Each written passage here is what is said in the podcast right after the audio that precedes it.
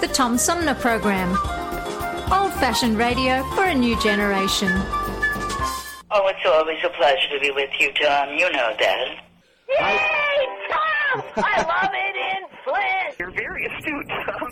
Not an easy question. I'll debate Andy Dillon on your show. Well, uh, that's a very good question. Uh, hello, darling. This is Elvira, Mistress of the Dark, with Tom Sumner. I'm all right, Tom. How are you? You lucky day, Mr. Sumner. Ciao, Tom. How are you today? That's a good question. Hi, this is actor, comedian Joe Napodi, and you're listening to the Tom Snyder, uh, Tom Smothers. Uh, I mean, I'm sorry, what's his name? Oh, Sumner. The Tom Sumner Program. Good morning, Tom. How you doing? Hey, at least I got the Tom part right. The Tom Sumner Program.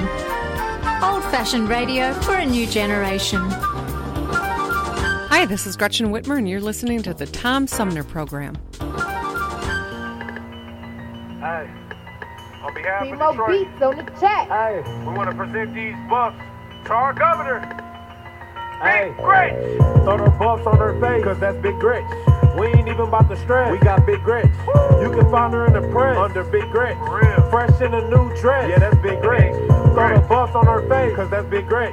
We ain't even about to stretch. We got Big Gretch. At all. You can find her in the press under Big Gretch. Look her up. Fresh in a new dress. Yeah, that's Big Gretch. Come on. Big Gretch and this bitch playing no roles. At Excuse all. all the cussing, that's just how I get my flow on. For real. If you wanna lead the state, you can stay gone. But right now, Big Gretch said stay home. Sit your ass down. All that protesting was irrelevant. Irrelevant. Big Gretch ain't trying to hear y'all or the president. How we gonna take orders from a non-resident? Talking about it safe, but he ain't coming with the evidence. Big Gretch got him shook now. When it's all over, you invited to the cookout. When it's all over, you deserve to get took out. Big Gretch with the bucks on on the lookout. Uh,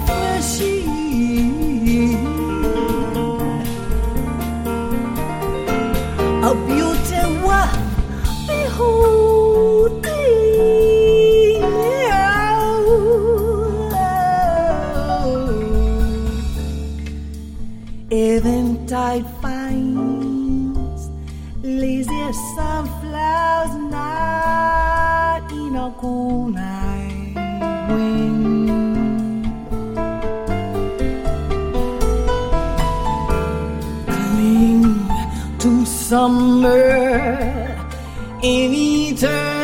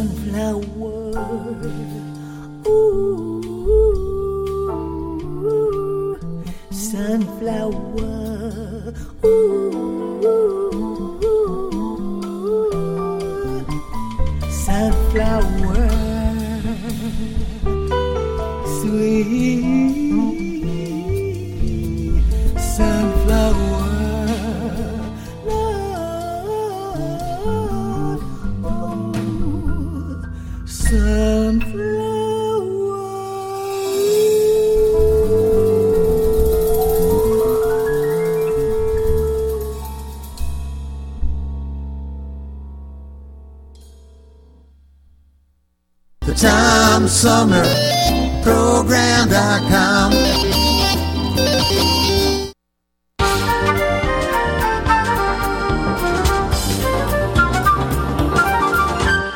Hey, welcome back, everybody. This is the Tom Sumner program, and uh, boy, this is a big book.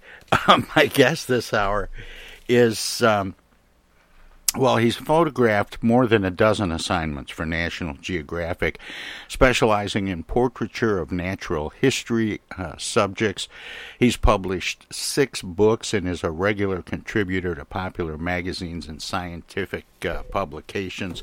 His latest, uh, a collaboration uh, again with National Geographic, uh, called simply Octopus, Seahorse, Jellyfish by David Liittschwager, who joins me by phone. David, uh, good morning and welcome to the show. Good morning. Thank you. Uh, now, the this is going to seem like a dumb question. Well, a lot of my questions are dumb because I'm kind of dumb.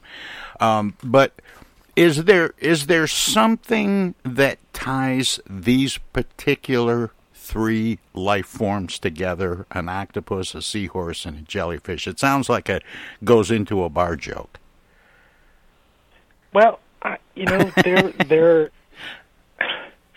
you know they're creatures that we have that I have uh, an affection for.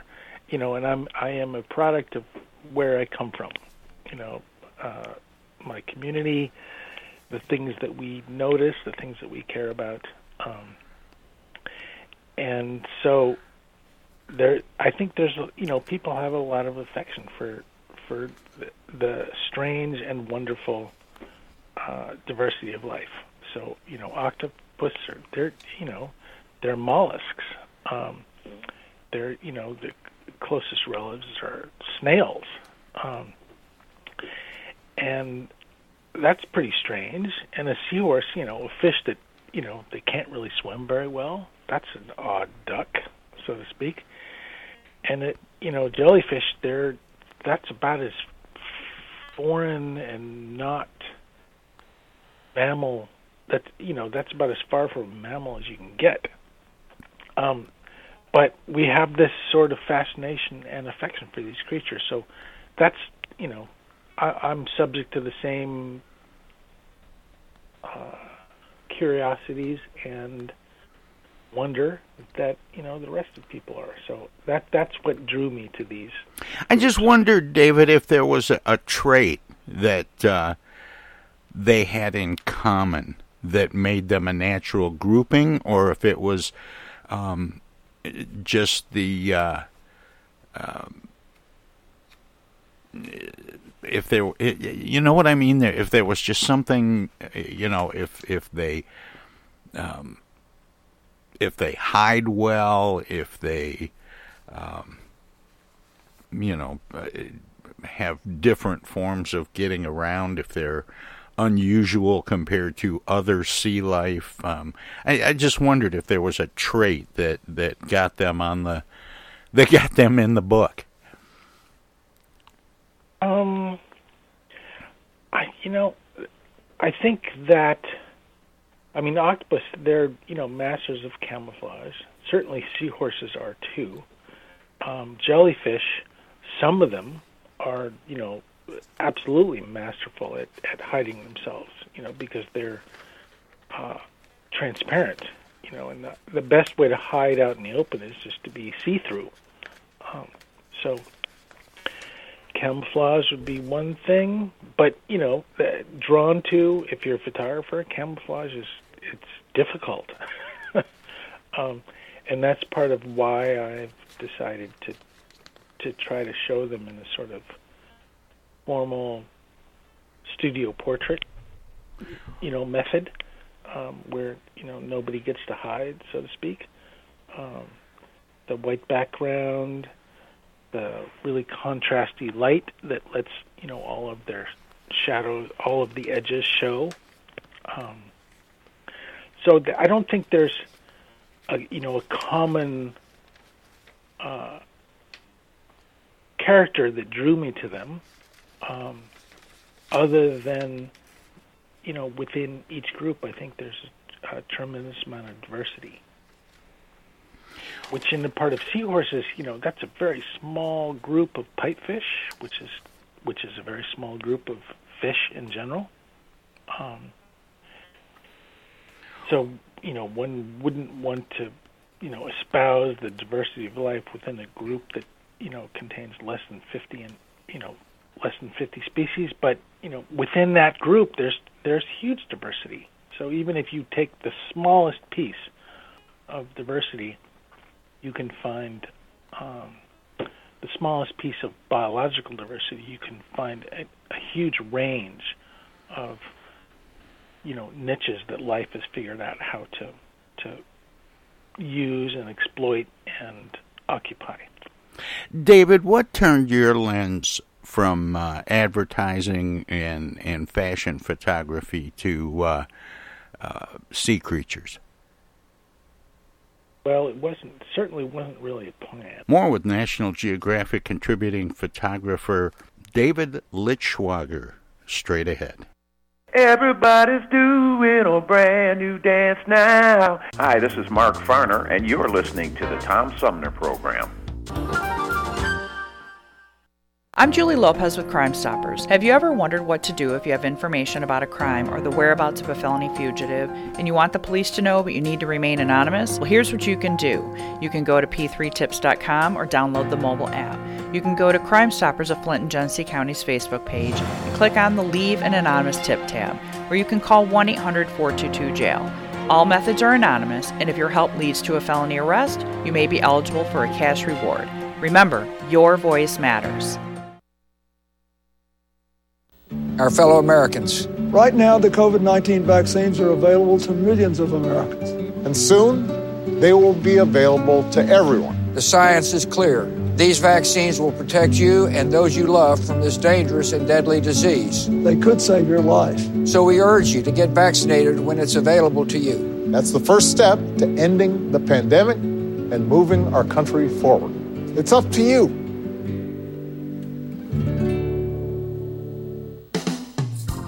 You ever feel like you need an attitude adjustment? Are you wishing there was a magic pill or a new app for your mobile device? Why don't you try live local music? Music can make you dance, bring back fond memories, inspire you to be more creative, whether you attend a child's school concert or recital. Go to a local symphony concert. Visit local bars and restaurants that feature dance music, sing along piano, or jazz and blues. Music could be just what you're looking for.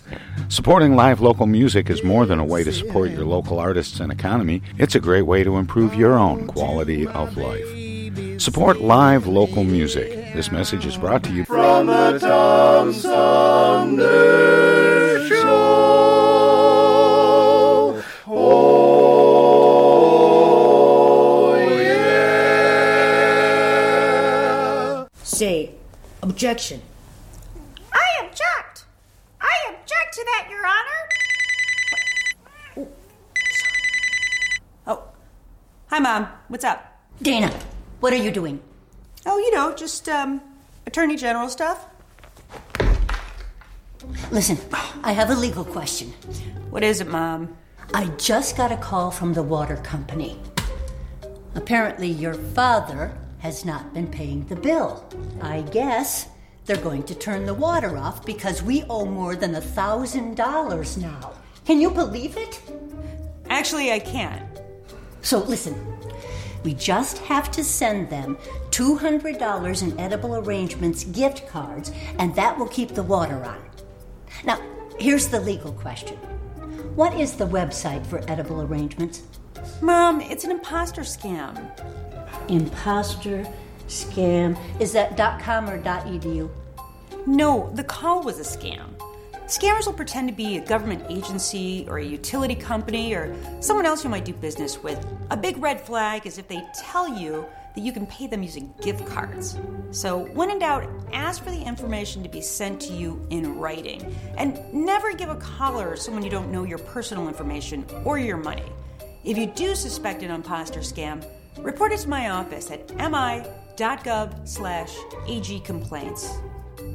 Okay, all right. Eh, and Dana, where do I file a complaint that my daughter hasn't visited in over a month? Does your office have a website for that? Okay, Mom, I'm hanging up now. I'm Michigan Attorney General Dana Nessel.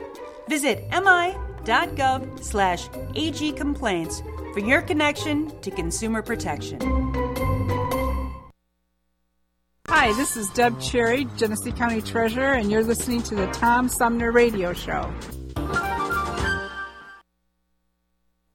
More with National Geographic contributing photographer David Liittschwager straight ahead. When I was really young, I, I worked on this project, um, photographing endangered species. Yeah, which was kind of it was a uh, a project in collaboration with another photographer named Susan Middleton, and we did this thing in collaboration with the Nature Conservancy. And I guess when I was about what was it, 26 years old or something, I was also uh, living in New York, and I photographed all of these, you know, lipsticks and makeup bottles and stuff from Revlon. and and I, I remember going to the newsstand and sort of thumbing through all the magazines and you know because I had worked for Revlon and and other big fashion companies. Yeah, these are good gigs. They're great gigs, and it was really good for paying the rent. And I thumbed through all these magazines, and there was like you know I, I counted in one month there was like 35 pages of magazines that had pictures that I had something to do with in them. But then there was, at the same time, there was this other project that I was working on, photographing endangered species, um, which was basically to help the Nature Conservancy raise money to buy habitat. And those pictures were making it into the media as well. And you know, I, it, it was it was an interesting thing of like, you know, where do you want to spend your time? Um, and how do you want to wh- what is socially useful? Uh, and the pictures of say a, a you know a San Joaquin antelope ground, squ- ground squirrel um, had more lasting um, value to me uh, than say a picture of uh, Well, it you know, it almost sounds, David, like like it was the difference between using your pictures to sell something or save something. Yeah, but the thing is, because of the way I was trained, um, you know, the way you state it, yes, absolutely, it sounds great. Um, but the way I was trained, it's like there's not really much difference. You're just trying to to make a picture that's you know worth looking at. This new book, um, Octopus, Seahorse, Jellyfish, um, contains uh, incredible images, uh, and they're reproduced very well, as is always the case with National Geographic. Um, but where do these creatures fit on the endangered spectrum? Are they still well fairly plentiful, or, or are they endangered by climate change? I would say, as a group, octopus are pretty resilient. Um, but some of them live in shallow water near the coast, um, which would be a habitat type that's highly subject to the effect the effects of uh, runoff and ocean acidification. Um, so I would not say that they're secure, um, but they're highly adaptable. And I'm just thumbing through the book here and just making sure I'm not. What do I think? Well, uh, you did, and and I'm not trying to put you on the spot, David, because you did the pictures and not necessarily the the uh, the commentary. Well, I know that seahorses in general are highly under threat because they definitely live in coastal areas, and a lot of it is dependent upon seagrass bed, beds, and that's that's a very um, endangered habitat type. This may um, be a, an odd question, but the the only thing I've ever really known about seahorses that didn't come out of a cartoon is um, those little tins they used to send away for, and you get, you know, a, a, a something that looked like freeze dried seahorses that you poured into a glass of water and watched them swim around.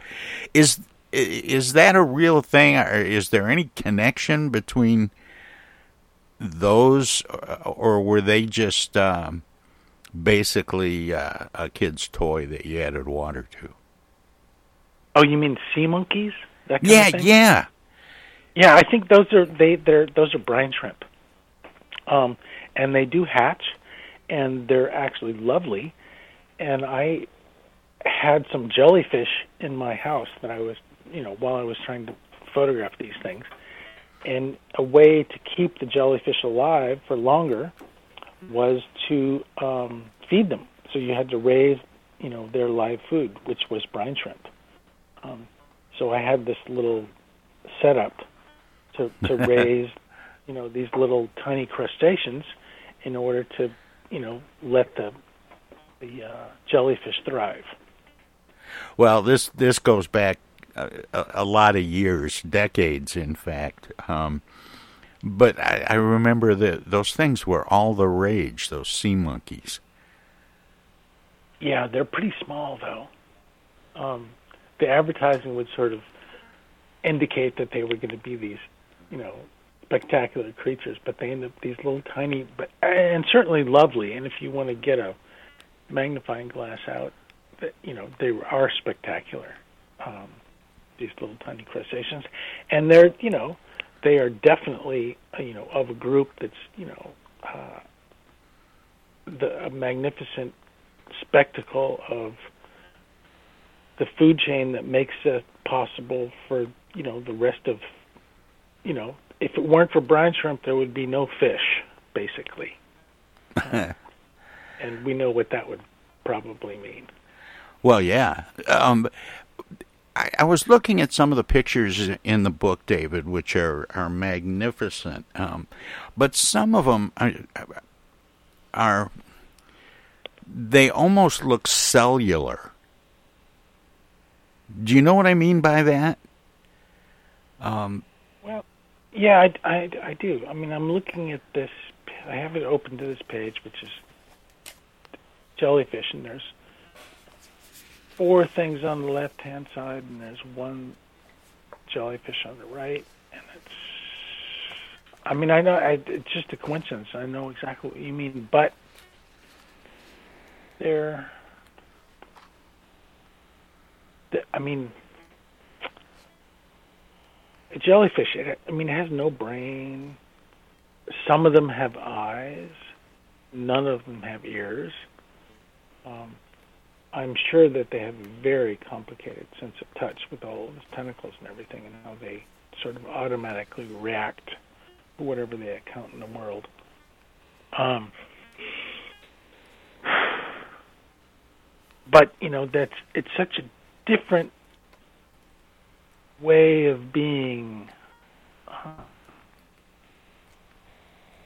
I you know, it's I mean it's it's wondrous, it's fascinating, and I have absolutely no idea how they. How did you capture these they, yeah. these images? You can't exactly uh, line them up and shoot them. Um, how, how, do you how do you catch well, the Ways, images? I mean, some days because I basically make my living by eavesdropping on scientists. um, they go out and they collect, and sometimes there are more specimens available than one can possibly ever make it through. Um, you know, the, uh, sometimes with the, like with a jellyfish, um, I, I was, you know, back at the lab, and there were five people going out to collect specimens, and they would come back with hundreds of things that they were studying for, you know, on their own. And I would be able to sort of just cherry pick what they had, but what happens if they have 50 things that are all beautiful? Um, and you know, there's not enough hours in a day to be able to do everything that's in front of you. so I've um, some days I get incredibly lucky, but other days, you know, the weather's so bad they can't even put the net in the water. So um, some days are great. Some days you get lucky, which means some days you don't. When you were um, processing these these uh, images for inclusion in the book, um, there was a determination made to show them primarily with white backgrounds. Is is that simply because they show up better? Um, I like. Basically, I am. I love natural history drawings from the time just before photography was invented, basically. Um, excuse me. Um, sort of 18th century uh, French and English natural history drawings that are just the creature. Um, so I, I, that's I really like that, and I've done hundreds of creatures on a black background, um, but I've done thousands of creatures on a white background. And I guess that I guess that's what I prefer. Do you have to do um, any any special lighting? And do you shoot them in a studio, or do you go into the water to shoot them? I suppose you've done both.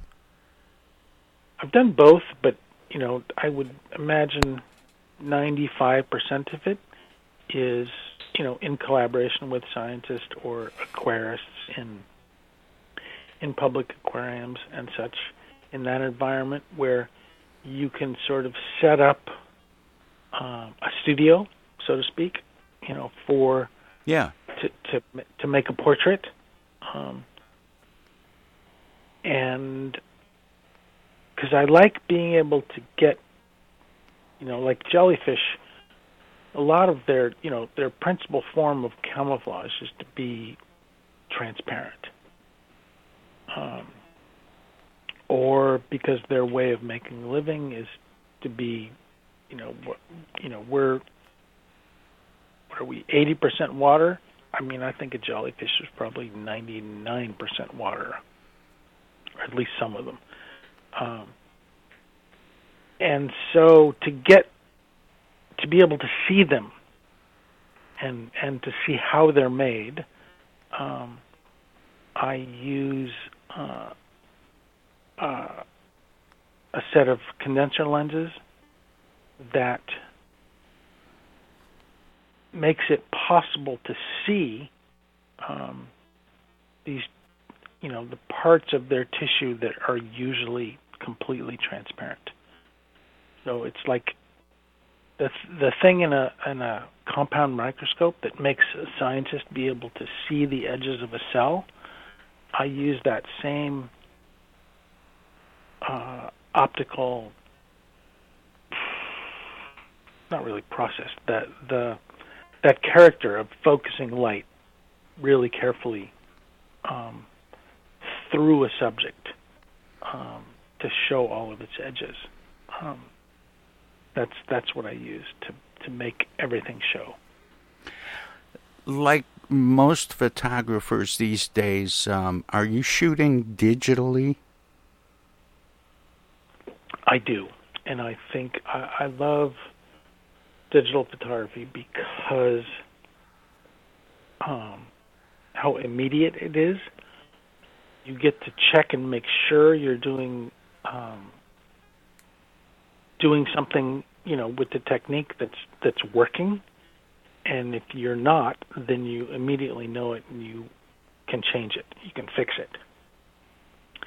And with a digital camera, if you take 50 pictures, you can throw away 49 of them and you haven't really wasted anything other than your time.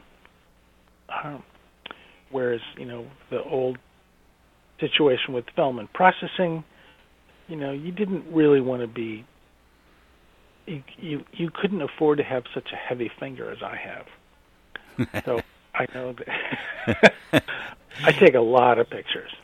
Um, I think I, I counted it uh, while I was trying to explain myself and write the introduction for this uh, book, and I added up. It was it's like 135,000 exposures wow. to make this collection of pictures. And you know, if it was film, th- that would be a problem just from a, a use of resources, um, not just money, but you know what it takes to process a roll of film is is not it's not free, and it's also not free what it takes to make a digital camera. Um, but but I think it would be really frustrating to uh, come out of the darkroom and realize that you know after spending a couple of days shooting images that you ended up with nothing. That would be really a problem, um, because yeah, I mean, I mean, it has happened. I hope it doesn't happen too often. yeah. uh, well, that, that's what I'm saying. It's it's. Um, not likely to happen when you're shooting digitally for the reasons you suggest, David. That you you know you you can um, you can sort of monitor your progress in real time. Yeah, I find that to be incredibly useful. Um, but I was also trained in a time when you know when there was no digital available, and so you know there there were things that you could check on and a certain amount of preparation that you did in in advance to make sure that you didn't spend you know days and days on something and then come away with nothing that was useful. Um, but I do remember, you know, there was a particular picture that I wanted, that I had this sort of vision of, um, and it was, uh, you know, back during the sort of endangered species time, and it was a picture of a California condor, and it you know it took it took a week to get that picture, um, but mostly it was because of sitting in a blind waiting for the bird to you know come to a certain place in its enclosure. um, and then you're on their time.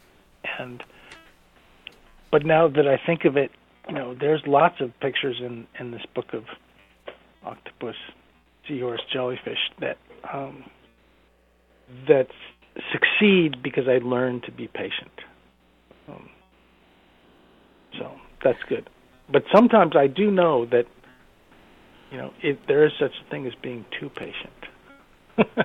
How do you get your assignments? How is it determined what you'll be working on? Do you decide that, or are there editors from different scientific publications and National Geographic that that contact you and say, "We'd like to have you do this"?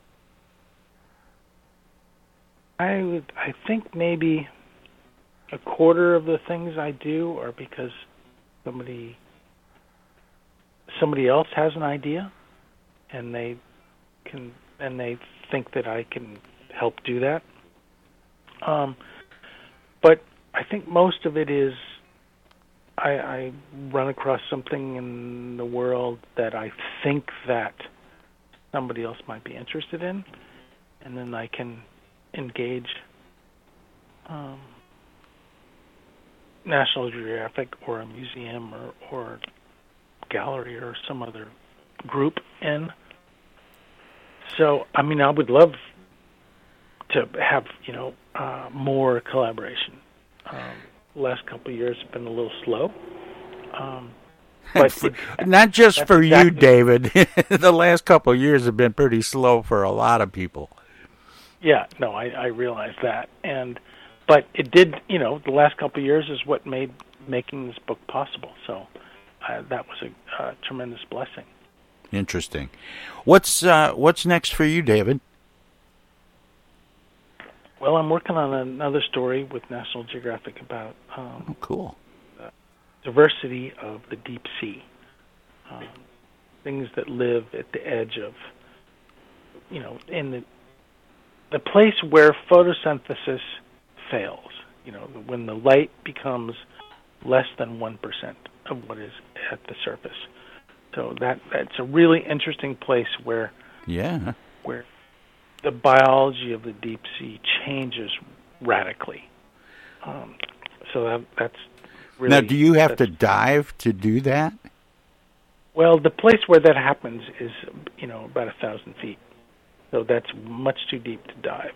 So you have to. I I'm depending on scientists who study uh, the twilight zone and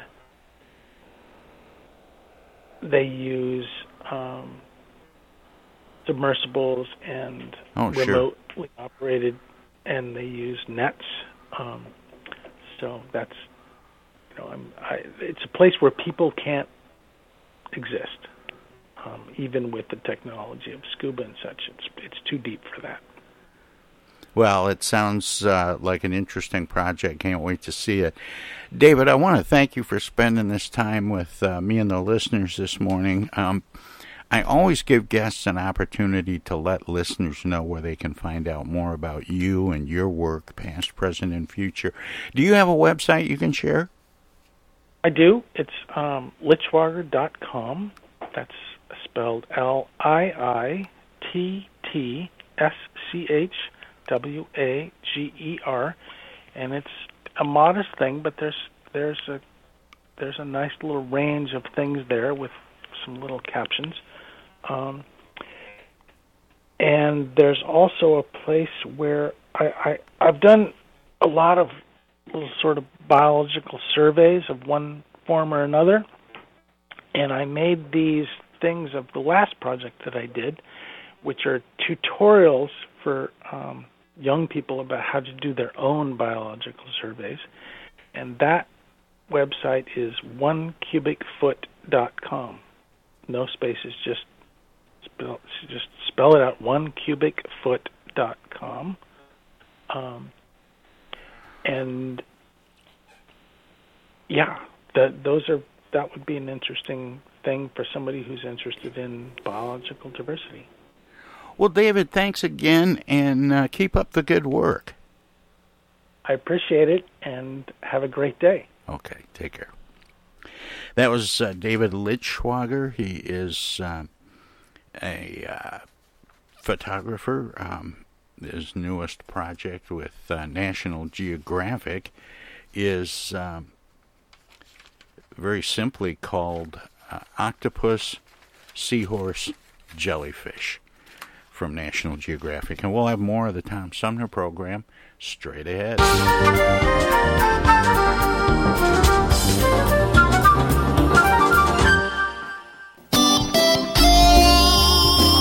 Old fashioned radio for a new generation. The Tom Sumner Program.com. The Tom Sumner Program.com. The Tom Sumner Program.com.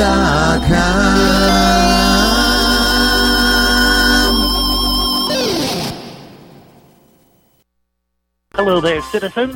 Darkwing Duck here, and every time I'm in Flint fighting crime, I always stop by the Tom Sumner program. Don't forget, stay dangerous. Darkwing Duck out. East Village Magazine is the monthly neighborhood magazine read all over Flint. With support from grants, donations, and advertisers, East Village Magazine's talented local writers give you an in depth look at local news, issues, and people that make Flint Flint. Copies of East Village Magazine are available at many of your favorite shops and restaurants around Flint or online at eastvillagemagazine.org. East Village Magazine, community focused and community supported.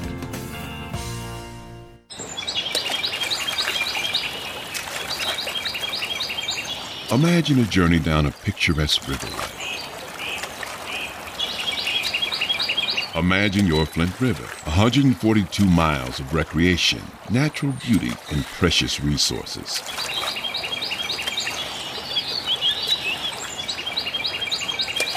The Flint River is a vital resource that is available for all to use and enjoy.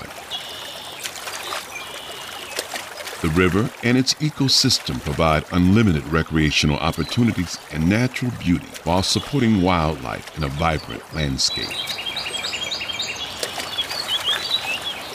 We all have a responsibility to protect and preserve this precious resource. Learn more at flintriver.org or call the Flint River Watershed Coalition at 810 767 6490.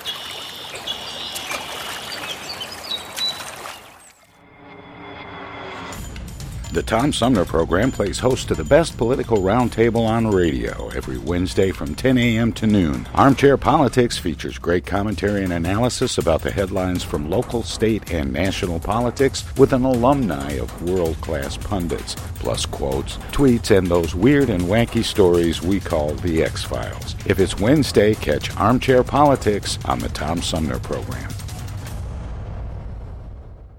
Cloth or disposable? Paint or wallpaper? Yellow or green? Babies come with lots of decisions. Crib or bassinet? Rocker or glider? So when it comes to protection against diseases, go with the safest, most effective choice vaccination. To protect your child against 14 serious childhood diseases like measles, meningitis, and whooping cough. That's why nearly all parents choose it. Stroller or carriage, basketball or soccer. So get all the recommended vaccinations for your baby by age two. For more reasons to vaccinate, talk to your child's doctor. Go to cdc.gov slash vaccines or call 800 CDC info. Justin or Justine. Immunizations help give you the power to protect your baby. A message from the Centers for Disease Control and Prevention. Hey, why are we stopping? We're gonna be late for the show. Mom, Dad, we gotta get gas. Not here, you're not. This place is charging an arm and a leg. Look, these days price swings of 30 or 40 cents per gallon aren't unusual, but when a gas station charges a price way above the price at similar stations, that could be gas gouging. Michigan gas stations sell the correct quality and quantity of gas most of the time, but when a station does try to illegally take advantage of drivers, my office is here to stop them. Stop Attorney Generaling! We got a concert to get to! I hope she doesn't sit next to us. Narc. This is Attorney General Dana Nessel. If you have information about potential gas gouging, call my office or go online at michigan.gov/ag. Put those away. We're at a gas station. This is U.S. Senator Gary Peters, and you're listening to the Tom Sumner Program. Welcome to this presentation of the Comedy Spotlight on the Tom Sumner Program.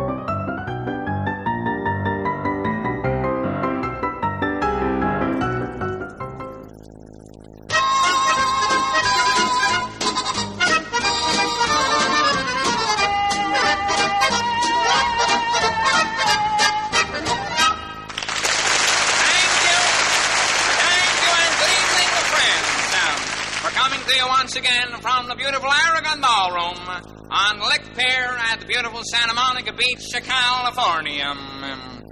You been getting lots of cards and letters from you folks out there in the television land? And we surely do thank you for, uh, for, uh, for all the cards and the letters uh, from you folks uh, out there in the television land. Um, uh, starting us off tonight is our trio, the Lemon Sisters. And girls, uh, what are you going to sing? We're going to sing thank you for all those cards and letters you folks out there in television land. Lent. Land. And after appropriate the number, uh, one and the two and.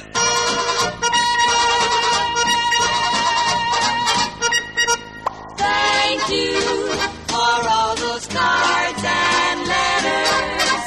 You folks in television land. We wonder where this television land is. Could it be a couple of miles from where Disneyland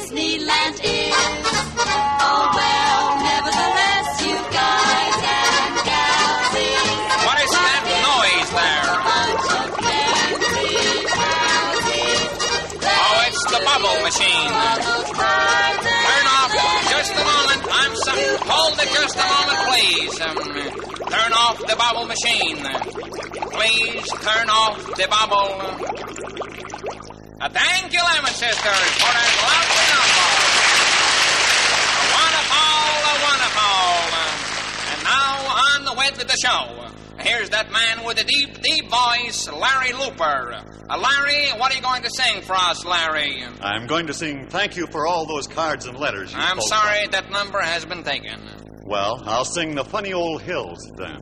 Good. One and the two and.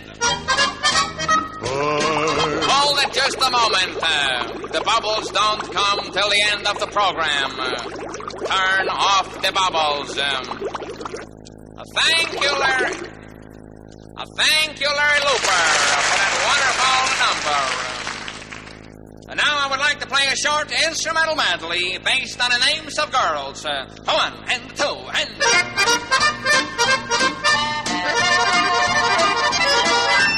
No. No, that's not it.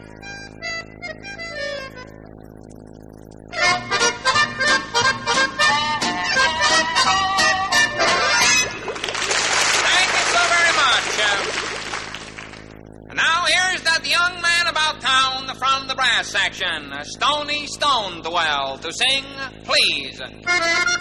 Please, lend your little ears to my please. What is the matter with that machine? Here, hit it with your horn. Hit it. Here, stick your mouthpiece in it there.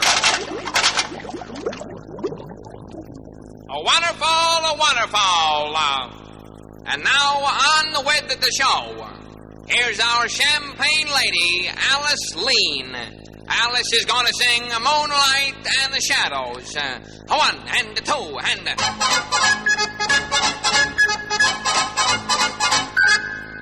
Ladies and gentlemen, for the first time in 25 years, my popping finger is caught in my cheek. Will you give me a hand there, Alice? Here, pull my arm. No, the, the other arm. Just pull it. Pull it. That's it.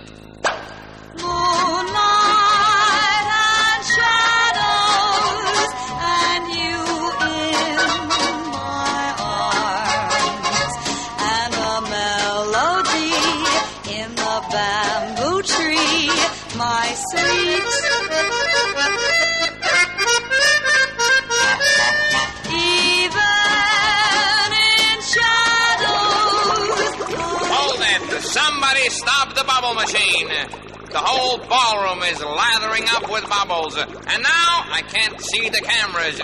Here, let me set the accordion down on the stage. And I'll try and fix that. Bear with us, folks. Just a moment, please. Um, gee, the time is running out, and we haven't even played the polka. Wait a minute, boys. I didn't mean.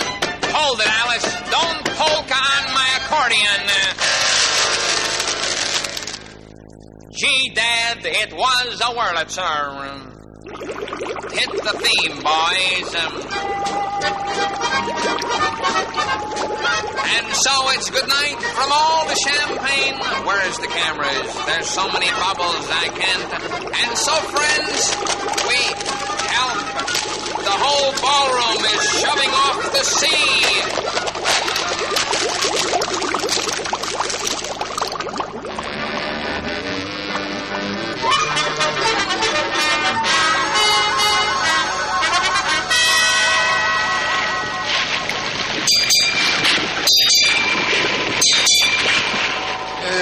Sure is a clear night, ain't it, Captain? Yep, matey. These are the kind of nights when the sea plays tricks on you. Yeah, I recollect one night off Singapore. Tricks, I say. Like that mirage off the port bow now. What? See it there? Kind of bubbly looking in the moonlight? Oh, yeah. Yeah. Huh. Gee, if I didn't know better, I'd say it looks like the Aragon Ballroom. Yeah? Yeah. Yeah, that's a catchy chanty you're humming there, Captain. What is it? Oh, I don't know. Just keeps running through my head. Uh, let's go below and catch a little shut eye. Okay. Help! Help! Waterfall, waterfall. Turn off the bubble machine. Help!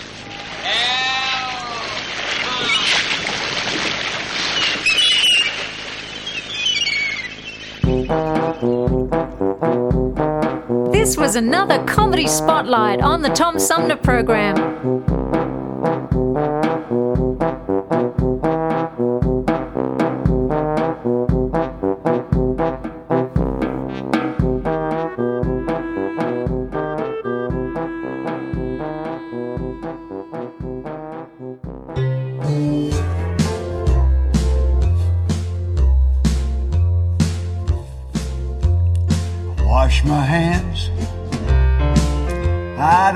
Touch my face.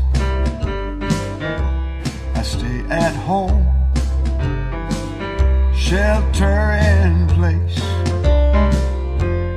Social distance. Don't go to work. I wear a mask and gloves.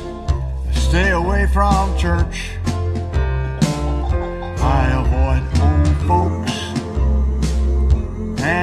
Should I sneeze, I do it in my elbow or up my sleeve. Six feet apart. That is the rule. And I pray for the day the kids can go back to school. I'm washing like a raccoon with OCD. I've watched Hulu, Roku, Netflix, PBS, and the BBC. I've taken down all my mirrors, and I'm sick of what I see. Two more weeks of quarantine will be the death of me. A trip to the grocery store to buy TP and a few things more. But when I get there, all I can find is 16 honey buns and some mad dog wine. I'm washing my hands like a raccoon with OCD. I've watched Hulu, Roku, Netflix, PBS, and the BBC. I've taken down all my mirrors, cause I'm sick of what I see. Yeah, two more weeks of this the death of me. The death of me. You know, they say this is war. But we don't have to storm Omaha Beach or Pork Chop Hill. And we just lay here on the couch and watch TV. Whew, I'd rather volunteer for a high risk commando raid to parachute into Wuhan and find that little fellow that ordered that bat soup. I know I'm talking out of my head, saying crazy stuff over and over like, yes, dear, yes, dear. At breakfast, I meant to say, honey, please pass me the pepper. Well, what slipped out was, you crazy woman, you've ruined my life.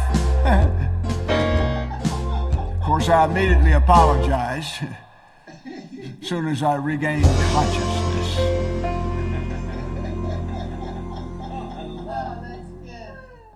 Tom Sumner.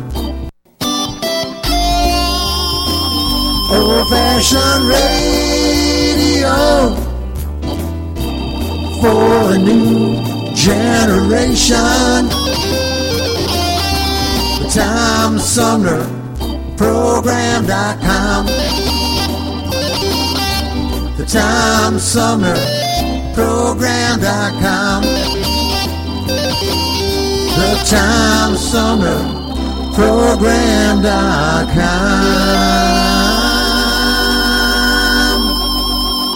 Alexander Zonjic. Don't touch that dial. You're listening to Tom Sumner.